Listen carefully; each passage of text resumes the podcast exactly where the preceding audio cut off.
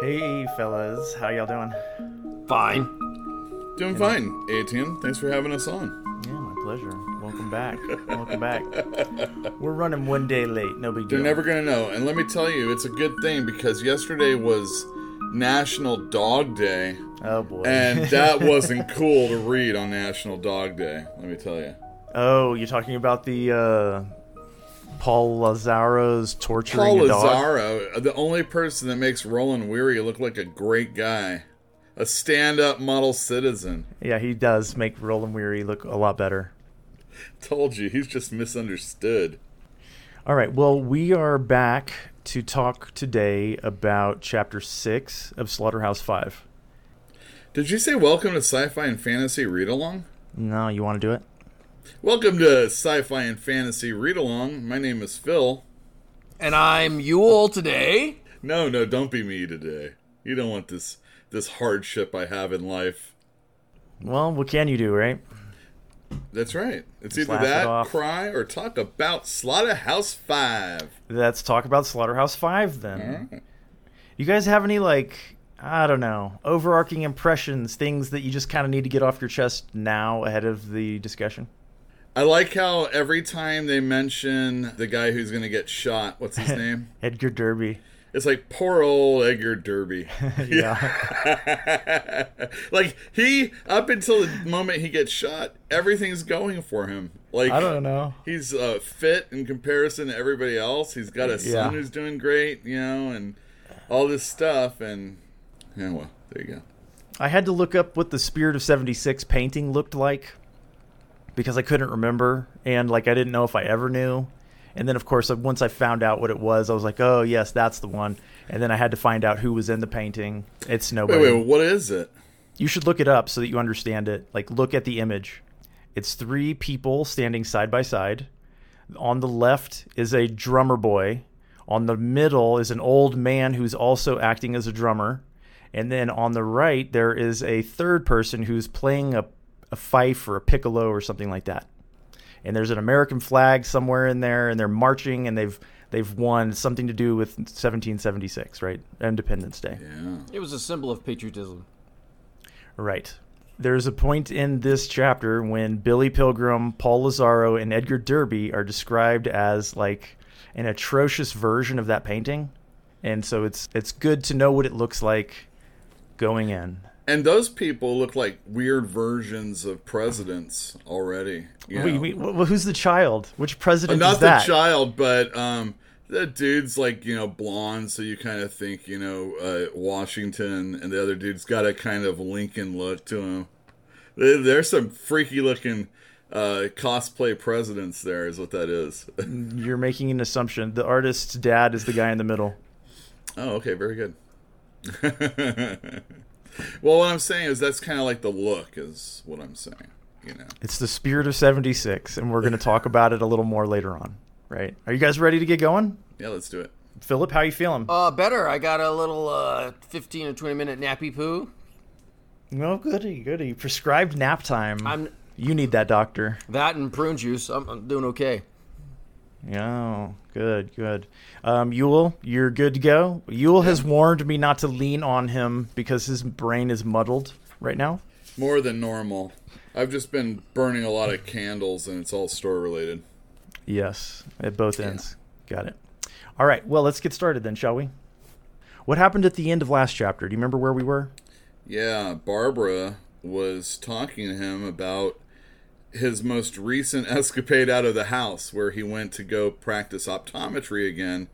And he told a, uh, a widow and her kid that it's all right because, you know, if you see things in the fourth dimension, he's kind of like alive already still, you know, and uh, it's kind of comforting.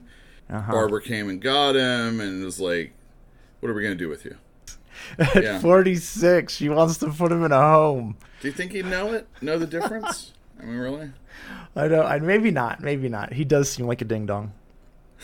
He does, man. He does. Well, the end of this chapter, I was like, "What is wrong with you? What is wrong with you, Billy Pilgrim?" he seems a, a little detached from reality, like constantly. Yeah, yeah, he does. All right, so we pick up this chapter back in the Hmm, it's called it's not a concentration camp. He refers to it as an extermination camp for Russian prisoners. It's the morning after his morphine experience, as it were, and he wakes up in the middle of the night and he feels like he calls it animal magnetism, but you or you and I might refer to it as like somebody's staring at us and then we can tell. Hmm. But he wakes up kind of in the pre-dawn cold, really really cold, but that's not what woke him up. He feels like something's staring at him and he thinks it's a vampire bat. Yeah, this was a little confusing. I mean, the words weren't confusing. I just didn't know what was really being got at. With the animal magnetism. I mean, you, you said what you said, but. Uh, yeah. And then later on, when they described the other guy, you know, the, the blueberry, whatever. I can't remember what it was. Blueberry? Uh, no, I the blue, remember. the fairy I mean- godmother, Blueberry. blue fairy godmother, Fairy godmother, yeah. okay. The blue, I mean, I who like, has been named multiple times, but that that's the only name given to him. He's yeah, he's the blue fairy godmother. That's how he's going to be remembered. so this guy is like just tripping balls still, even now. Well, maybe maybe that could go some way to explaining the animal magnetism thing. However, he gets like this message from it's his coat. And like he does he goes through this elaborate like scooching away from it so that when he's turn when he turns around it's like it doesn't jump on his face or whatever. And then it's his coat that's hanging on the wall behind him. And it's that weird little impresario coat with the fur collar. Isn't it like all ripped up and It's got bullet holes in it and somebody they had to chisel it out of like ice? That was all the coats. It's the one that everybody's like they're making fun of you by giving it this to you, Yeah, yeah, yeah. but he's like seeking it out. Well, it sought him Or out, is what it sounds like. yeah, him it out. says it was like Yeah. talking to him. Sending him messages. Yes, As it were. Don't try to figure out what these things are inside of me.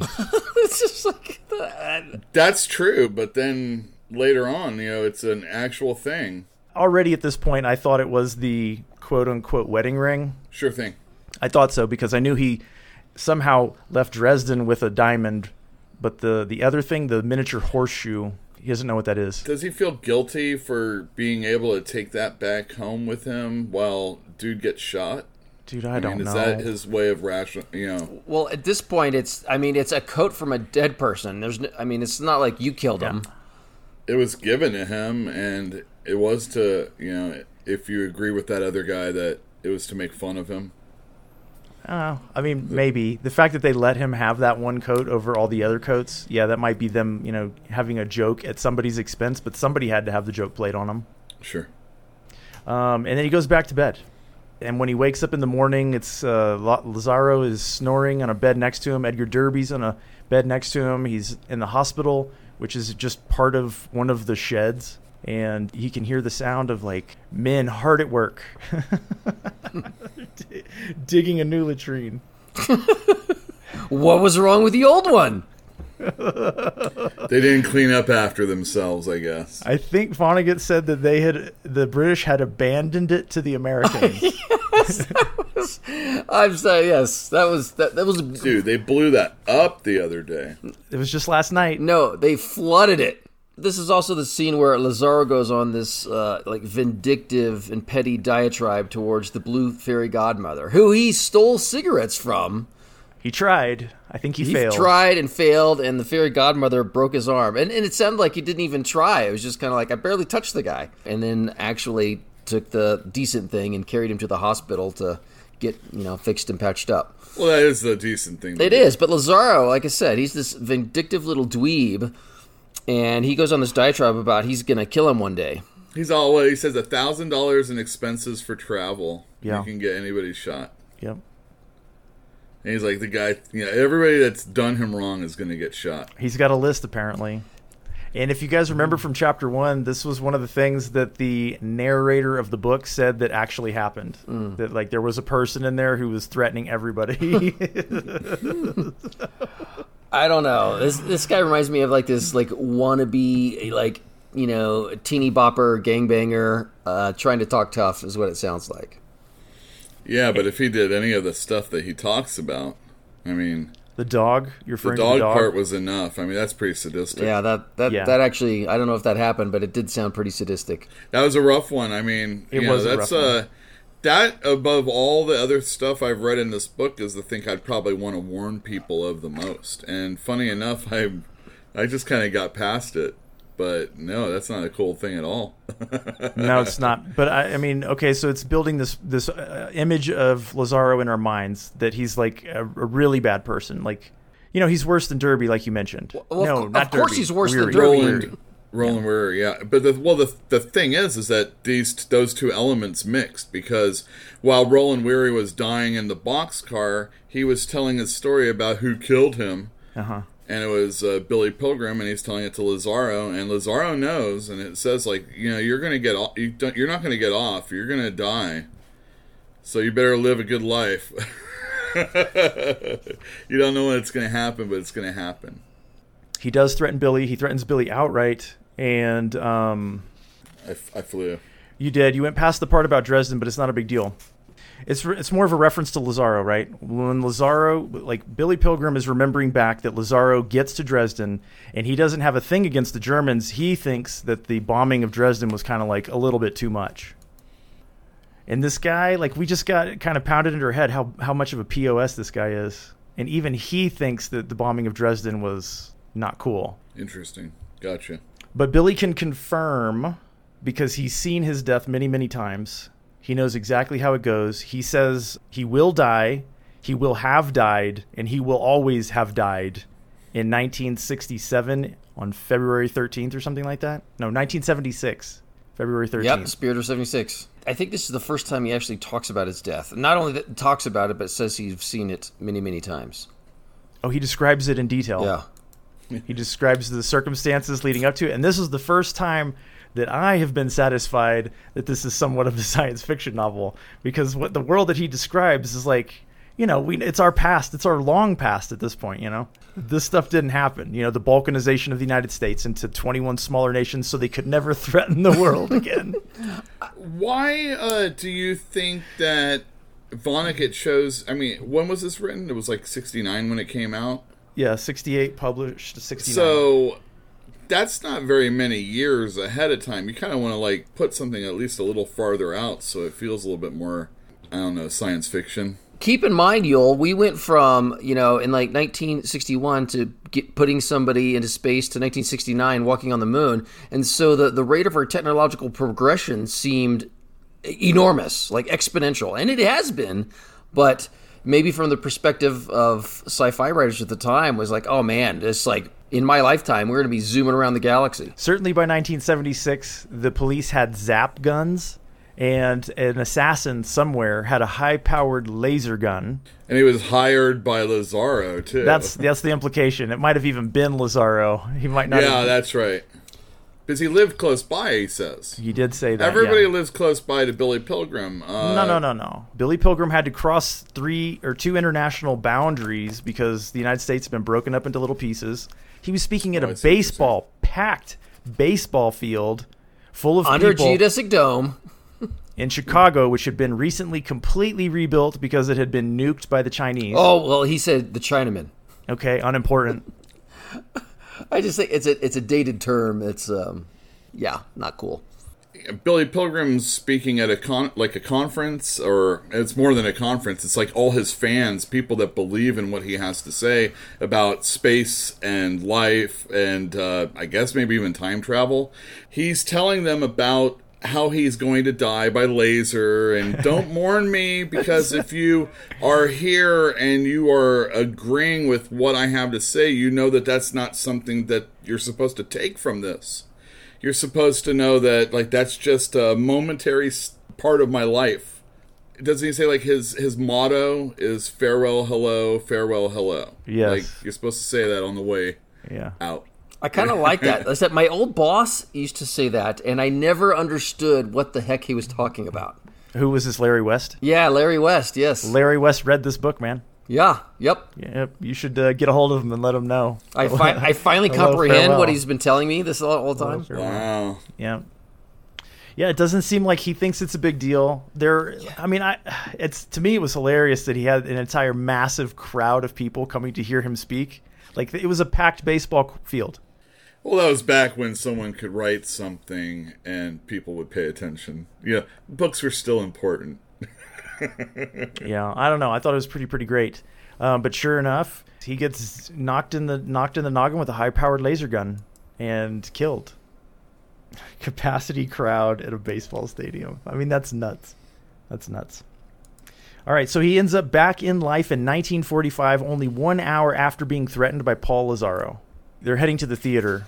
It's been handed over, I think, by the British. They gave over like I don't think they want anything to do with what the Americans have touched. yeah, that's what I was thinking. Yeah. Is that they've been just camping like in the theater or on the latrine and just going back and forth, and it's Yeah. I, I just can imagine how nasty it is. Uh-huh. And so, what did they do? They literally drew a line in the sand between the British and the American sides of their little POW camp, and they Yeah. didn't say it, but it's it's clear. I mean, do not cross. Like we're done with you. They didn't have to say it. He understood it perfectly from childhood games or whatever.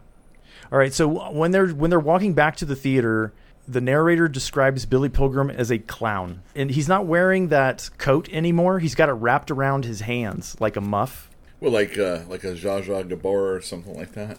Uh, I, I always think of like uh, the fur muffs that you see in pictures of like uh, Bond villainesses. Okay, very good. Yeah, classy Right. ladies. But I remember it was either my mom or my grandma actually had one and kept it in one of those like you know those huge decorated boxes. Yep. Yeah. But obviously fell out of favor. I did a little research on it. Obviously, it was popular back in the day um, when people didn't have gloves. So it's only this made sense as a hand warming item, not just as a, a statement of fashion. But it, it Right. had a resurgence in World War II as being popular and. And Billy Pilgrim had one. Hey man, if your hands are freezing too, you'll you, you'll wear anything you can find. when they get into the theater, this is after the line has been drawn in the sand, and of course, remember that the British are outside building a new latrine, and almost all the Americans are sleeping. They're like, "Close the door, raised in a barn," and so they do. And there's no free space except up on the up on the stage. So they build nests out of the azure curtains that are still up there from the night before. And then I think Billy crawls to find some badass silver boots. The boots from uh, Wizard of Oz or Cinderella. I mean, Cinderella, yeah. I yeah. don't remember what we were Yeah, watching. those were Cinderella's combat boots. and they fit him perfectly. What does that say? And to me, it says there, there's a setup here um, about his boots, or like I, I don't know. It seems like there's a setup here, either just from the story or for, for something else. Something to do with midnight or or whatnot. We're definitely. I mean, even in this chapter, it's being built up. Like right now, he has an azure toga, he has a muff, and he has silver boots. Right, and he's already been described as a clown. I don't know. This chapter was ridiculous.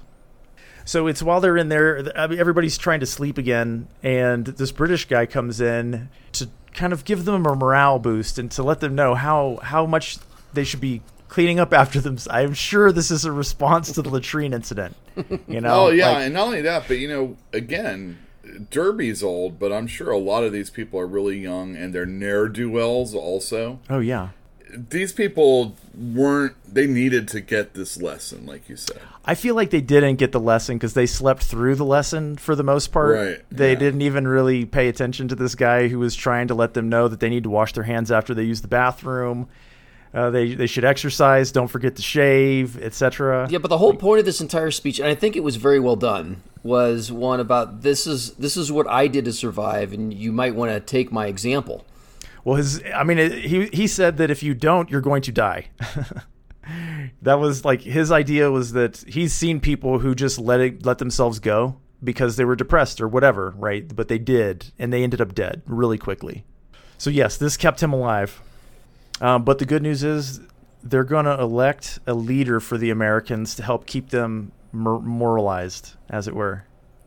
Who don't even have like really any consideration for who they'd want to have be their leader anyway. They did not nominate anybody.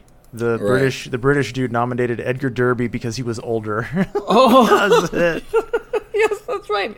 Oh, that's, I I didn't realize the English did that, and then that's right. Then they're like, all in favor.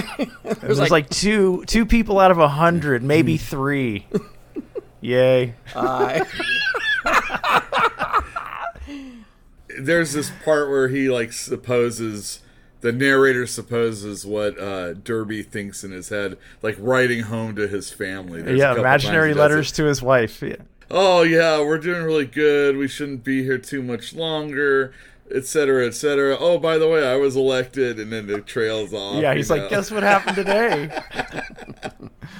uh, that British guy also lets us know that Dresden doesn't have any military industries, and so it should be safe from bombing. Oh, and they'll be leaving for Dresden really soon, as in like the next day. I? No, I, I had the impression it was the same day that he got up after his morphine trip. It's the very next day. It said somewhere in there that like the the day got warm. It became balmy. Oh, that's right, because he had at least one night because he slept on the stage. I thought it was the next morning, and they got pushed onto the train car, and that's when they saw the dead hobo frozen stiff, still trying to spoon anybody who would spoon with him. Yeah. Yep. And then they get on the train, and as Yule said, it's two hours to Dresden, and for the most part, the Americans have never seen a more magnificent city. The, the city of Dresden was in a completely different class of city. It can't really Oh, yeah. compare to anything in the United States at that time. I would say, yeah, even today. Maybe so. And there, and again, there's no reason for it to get bombed. Y'all should have a very nice time there. That British dude was like, I'm envious of you. I haven't seen a tree or a child or a woman or anybody doing work worth a damn for five years. He even said food, you know, like good food. Yeah. When Dresden is described, it's still a completely functioning city. It's a little jewel. It still has train cars. It still has open restaurants. There's still people bustling to and from work. And it's like the only city left in Germany that hasn't been bombed, according to the narrator. It's the last one. I mean, the lights still work. So there was a, Everything. there was a zoo. There was mm-hmm. yes. the descriptions of the architectural details like if you go to vienna you will see stuff like this where you've got the i forget what they're called the am- amori or whatever the little cupids that string garlands between or over windows and stuff it's a delicately chiseled city essentially from another era and it's gorgeous and billy pilgrim has only ever seen indianapolis indiana which is an ugly flat nasty little city I didn't know we were here to make enemies of Indiana. indiana The views of 18 Caruso are not the views of sci-fi and fantasy. Read along. You can tell him to kiss your ass too. No, I've got nothing against Indiana, but it isn't beautiful. And like I've seen Vienna. Vienna is gorgeous. And I that the description that we were given of Dresden, it fits what you see in places like Vienna, you know, just gorgeous little cities with built by people who care, you know, what they look like. Oh yeah, the author inserted himself again here. This is what you were talking about earlier, Yule, when you said Oz. Yeah. What what did I say? You said Oz because the narrator said Oz because he'd never seen anything besides Indianapolis before. So that's like the third time. I don't know. And well, the whole chapter is one time, I guess. So the four. That's four. right. They're debarking from the train car cars. I guess they went in four different cars instead of the two that they had arrived in. And when they get off of the train, they're met by eight soldiers who are a little nervous about meeting and having to rein in a hundred hardened American frontline soldiers.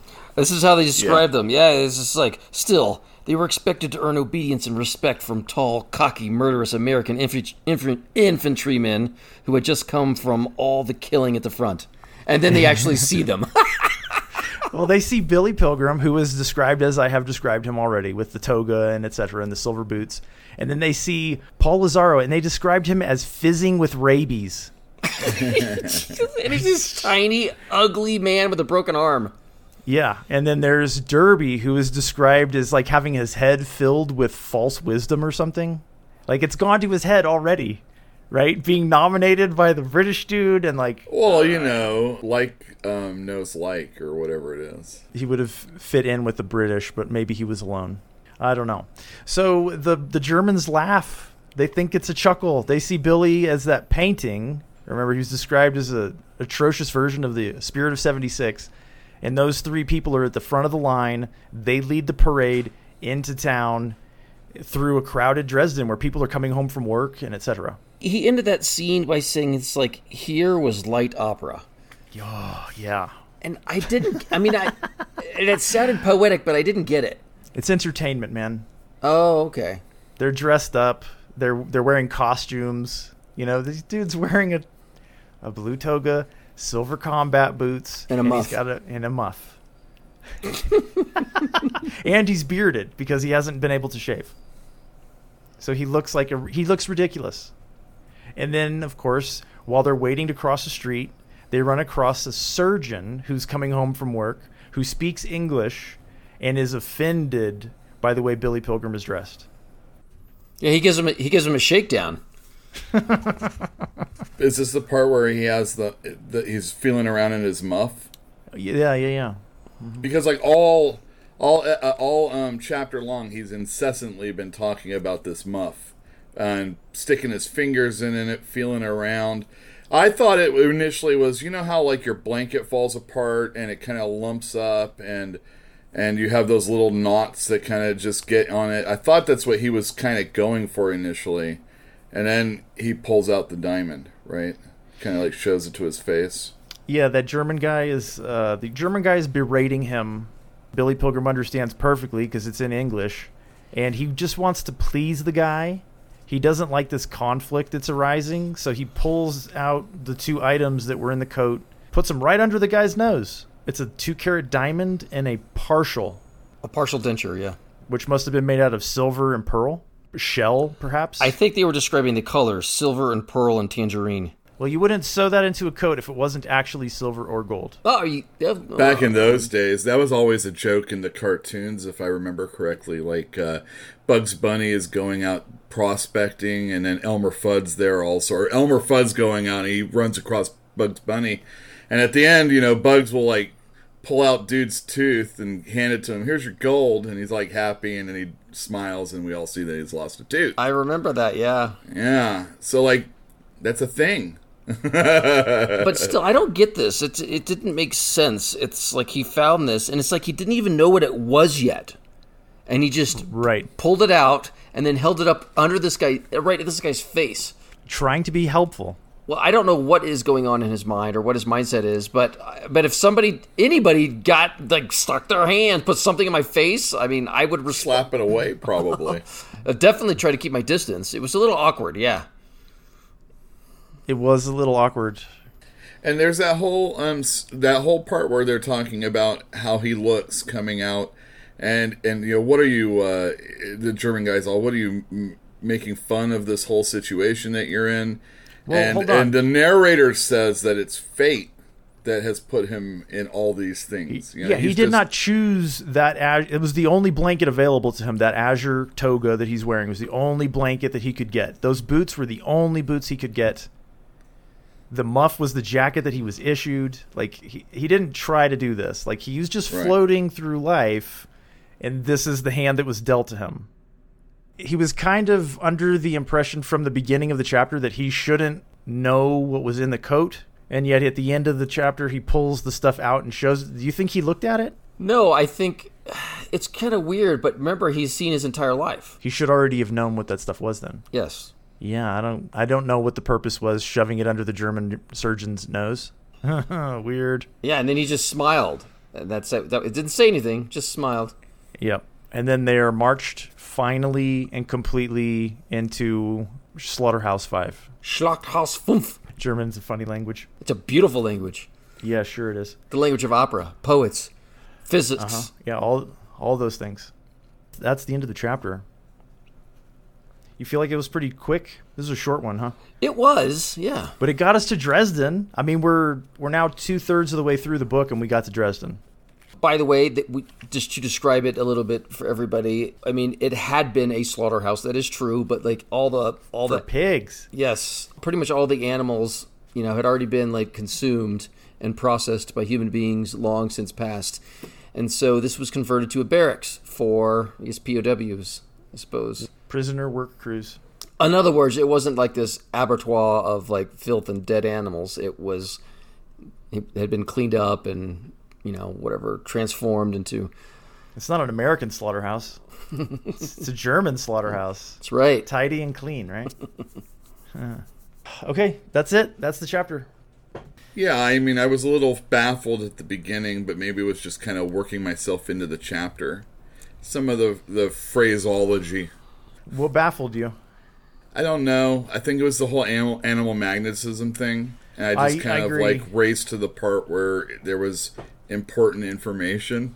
hey, let's let's learn a little experiment here because I I also was confused by the beginning and the end, and like I started the chapter confused and I ended the chapter confused, and then at some point I also noticed that both, um, they both began with that coat essentially. Or, you know, they began and ended with the coat and the contents of that coat, and like the animal magnetism, which we found so confusing, had to do with the diamond and the the the partial, which is what he shows to the German surgeon at the end, right? I don't know. Yeah, uh, trying to trying to discern Like a loop, maybe. trying to discern deeper meaning or messages or any Hey, sort don't of give up. Don't give up because it's difficult, right? Just run the thought experiments. I, Like, I, I, I am. In my my brilliant brain um, has been incapable of finding in, any sort of coherency with these stories and random jumping back and forth. And that doesn't mean there is none there.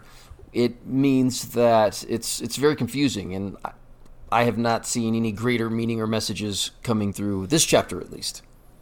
yeah, I, I didn't get it. That's just the kind of thing I have to keep my eye on, you know, because I, I don't understand what's going on right now. How do you say that word? Uh, Schlachthof? Funf? Schlachthaus Fünf. I don't know. Take a look at your notes. See if there's anything you guys want to talk about. Go take a flying at a rolling donut. Which I really liked that, and I wanted to mention it. Go take a flying at the moon. Paul Lazzaro, stand-up guy number one. Hey, what about what he was uh, when he was mumbling about all the women he was he was going to make him? Oh yeah, I, I mean this is a rapist, killer, psychopath, paying people to commit murder kind Like of guy. I, you know, I didn't even want to mention that because I think it's abhorrent. well, that's why I didn't get too deep into the dog part, but I mean he's a piece.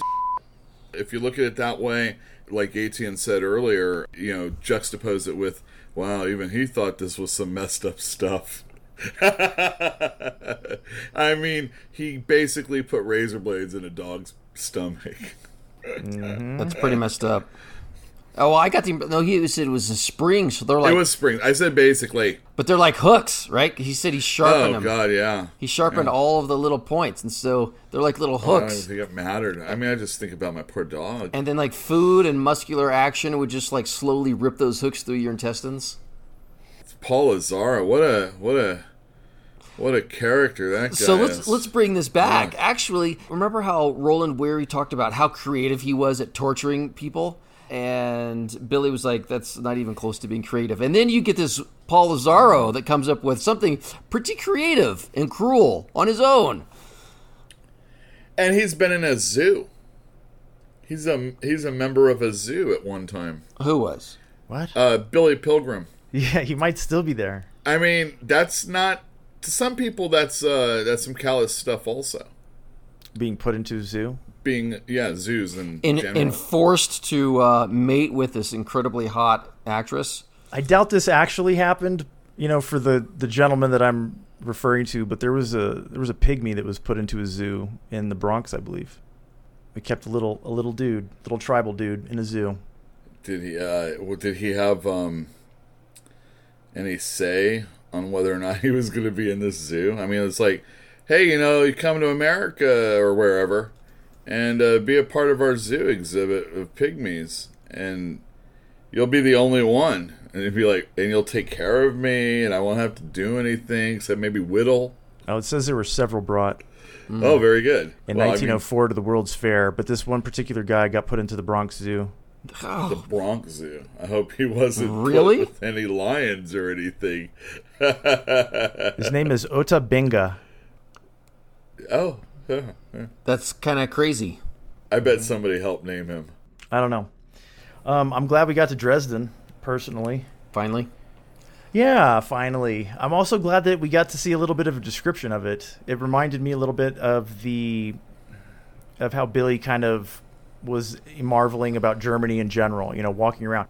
You remember when he got captured, he was looking at the houses and stuff when he was being traveled to meet up with the rest of the mm-hmm. POWs and he was kind of like in awe of everything that he saw and this is when he had St. Elmo's fire on everything. Seems like a repeat of that almost. I'll tell you what. I mean, when they were describing how beautiful the city was, I couldn't help having that sense of sadness already. Well, he already knows. He told us that he knows that in 30 days time it's going to get bombed to smithereens. Well, we already know too, because that's how the book started. Right. And he also says that uh, the people that he's seeing in front of him, actually, he's not really looking at them. He's only looking at the buildings. But Yeah. these people aren't going to be around either. So it goes. I like the so it goes that have a reference to something that's very not important. You know, like, oh, my remote control's out of power. So it goes. That's such first world problems, man. That's Everything what that is. applies once you uh, once you work that. Yeah, man, he's he's So being it pretty goes. serious about it. Yeah, and he's talking about There were a few schoolgirls. He's talking about schoolgirls about that boiled. People, yes, yes, I forgot about that. Yeah, but if you say it for something that's as uh, meaningless as champagne being flat, as opposed to uh, the death of everybody in, in The Dresden, water, the water was dead. the water was dead, so Yeah. it goes. How does one have any more weight than the other? Of course, it doesn't. He doesn't have any control over that stuff. I think that really, for me, that's that's the main takeaway for him. He doesn't he doesn't think that he has any way of affecting the world until 1970 something or other when he starts going on the radio shows and like mm-hmm. became becomes popular. He must have found his means by which he thought he could affect the world. You know, his vocation, as it were. What does he say? He wants to uh, prescribe the lens for the world as an optometrist. Yeah, corrective lenses for the world. yeah. That must mean something to him because that's the only thing he's actively done in the entire book. He shuffles because people direct him to. He's an optometrist because he was directed to do that. This is the first thing that we've seen him do on his own by his own volition and then put on the Visit Ausable Chasm bumper sticker. He did that too. He doesn't make many decisions on his own, but this is the one that he made. And we see a little bit of his death also. sniped. I wonder if that was Paul Lazzaro or if he paid somebody to do it. I'm I'm feeling like it was Paul. Maybe his uh, becoming rock and roll famous enough to fill a, a uh, stadium was around the time to take notice of him, Paul said. You remember? Hey, that guy's on my list. And not only that, um, I'm sure there were plenty of people that were willing to do it anyway because this guy is probably a rabble rouser. You um, can't have this many people paying attention to this nonsense in the real world, right? It said that the cops like volunteered to stay and protect him. like, hmm. Yeah, no, they did. go home to your wives and families. It's fine if I die. yeah, Zap. like they were that important to him, right? He- yeah, he was that important to them. I'm sorry. Yes, he was that important to them. Like they, they really, they're willing to die, take a bullet or a las gun for him. Man, what a sci-fi future, right? Laser guns and stuff. Kind of a joke by today's standards, but it's still funny. If you uh, can set phasers to stun, does it hurt when you're put down by one? Probably not. We're talking about the Federation after all. Oh yeah, those Wouldn't bleeding hearts don't want to do any damage to any. Oh no, you broke a bone. Paul Lazzaro would be healed instantly. Paul Lazzaro. What a little monster. I love that he was described as fizzing with rabies, though, man. That really good tickled me. That was a beautiful description. Well, and we know that he's even more malnourished and messed up than Billy Pilgrim is. Earlier Yes. in, in a previous chapter, I think. Who have I seen at an animated TV show that was fizzing with rabies? Uh, either Ren or Stimpy. That's probably true, huh? Yeah, I never Ren. saw that show, though. I'm thinking maybe Butters in South Park at some point in time. Being all He, like, uh, nah, nah. They dressed him up like a dog because he got a morning star in his eyeball. Morning Star in his eyeball. Not a morning star, a throwing star. Okay. You said it, not me. I didn't mean it to you. It meant to me. The look was to myself. Oh, are you looking at yourself on the No, on the well, I'm always looking at myself. I'm looking Isn't at you, that- and I'm looking at Yeah. Phil. Unfortunately, No, you're not. I'm You're not looking at Phil. And uh, with that, I'd like to say thank you, everybody, for tuning into another episode of Sci-Fi and Fantasy Read Along. This was Chapter Six of Slaughterhouse Five, and we're really looking forward to getting at it again for the seventh chapter. Guys, you want to say goodnight? I do. Good night. Good night, all.